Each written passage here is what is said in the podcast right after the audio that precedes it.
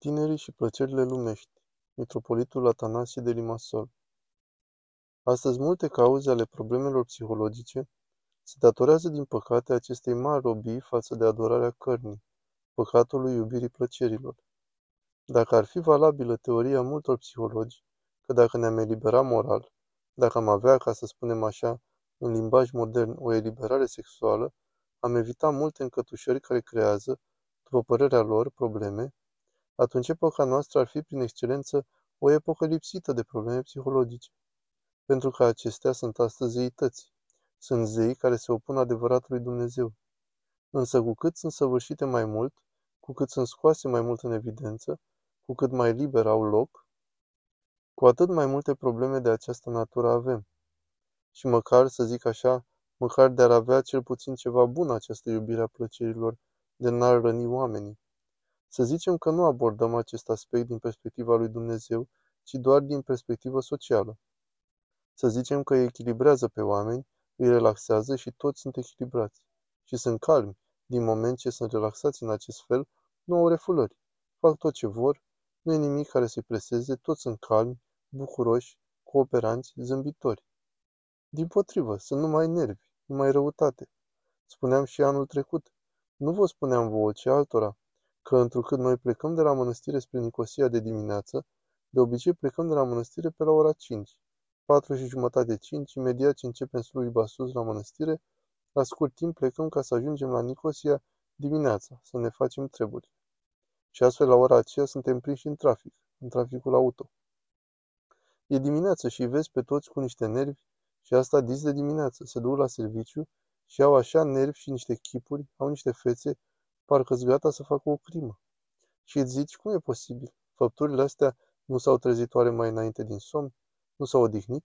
Ce au văzut în vis acești oameni? Vai, vai, vai, niște fețe! I-ați văzut și voi sau vă treziți la ora 10? Sau dacă vă treziți când se crapă de zori pentru studenți, de la ora 12 încolo, atunci nu aveți cum să-i vedeți, fiindcă deja s-au detenționat înjurând pe drumul spre serviciu.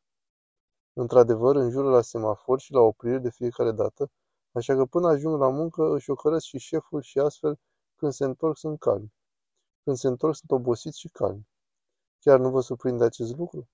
Eu sunt foarte surprins. Cu adevărat și mă întreb, în loc să fie bucuroși, să zâmbească, să zică bună dimineață.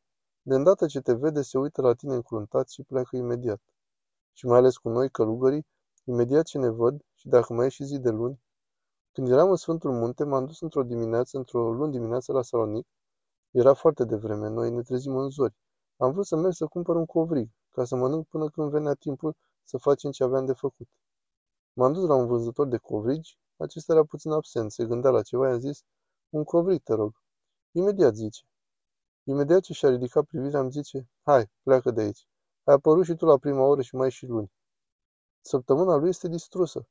Pentru că zici, e semn rău să vezi popii luni de dimineață la începutul săptămânii, dis de dimineață. Se poate așa ceva? Ei, nu contează. nu e nimic. M-am dus la altul și am cumpărat. A fost mai deștept acela. Astăzi, când iubirea plăcerilor este promovată ca eliberare, când ni se spune că toate aceste lucruri, toate aceste zeități, în cele din urmă îl completează pe om și îl liberează, să ziceți așa, să analizăm acest lucru științific. Aduceți-ne acești oameni să-i cercetăm. Aduceți-ne pe toți acești liberați, să-i vedem. În primul rând să le vedem fața, să vedem ce fețe au, cât de sălbatice, cât de dure sunt chipurile lor. Toate aceste elemente sunt zugrăvite pe fața lor. Îmi amintesc că odată în Sfântul Munte au venit niște profesori. Eram și eu acolo și aceștia vorbeau așa, împotriva bisericii, etc. Și tot ziceau, ziceau, ziceau, ce faceți voi călugări aici? Și tot așa.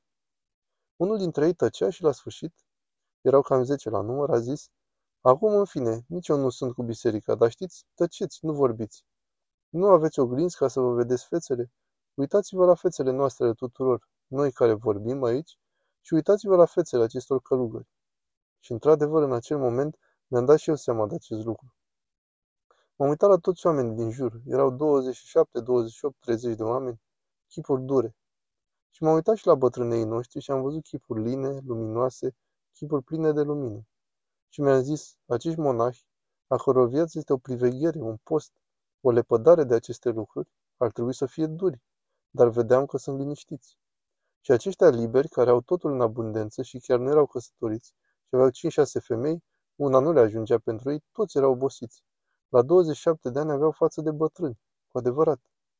E bine să-și aducă fiecare produsele proprii, să ne prezentăm fiecare produsele noastre, să vedem ce roade produce acest pom și așa să cercetați, să vedeți ce roade produc aceste lucruri care sunt promovate ca eliberatoare.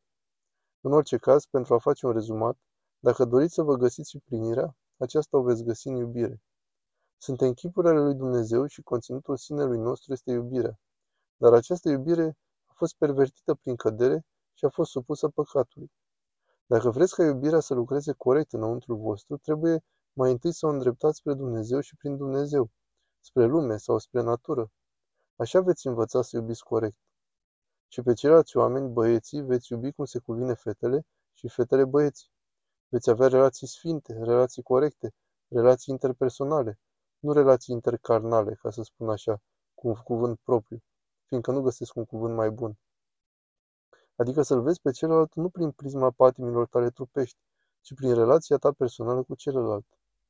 Și așa cum spuneam mai înainte personal și altor tineri, în special voi, fetele, care iubiți mai ușor, să cereți atunci când iubiți o altă persoană, să cereți de la cealaltă această relație, iubirea personală. Să vă iubească mai întâi ca persoane și apoi ca trupuri, să vă primească în sufletul lor ca persoane, să vă aprecieze și apoi celelalte. Acesta este înțelesul poruncii bisericii de a trăi în binecuvântata căsătorie. Celelalte relații vă subapreciază. Dacă omul îl iubește pe Dumnezeu, atunci cu adevărat se mișcă liber.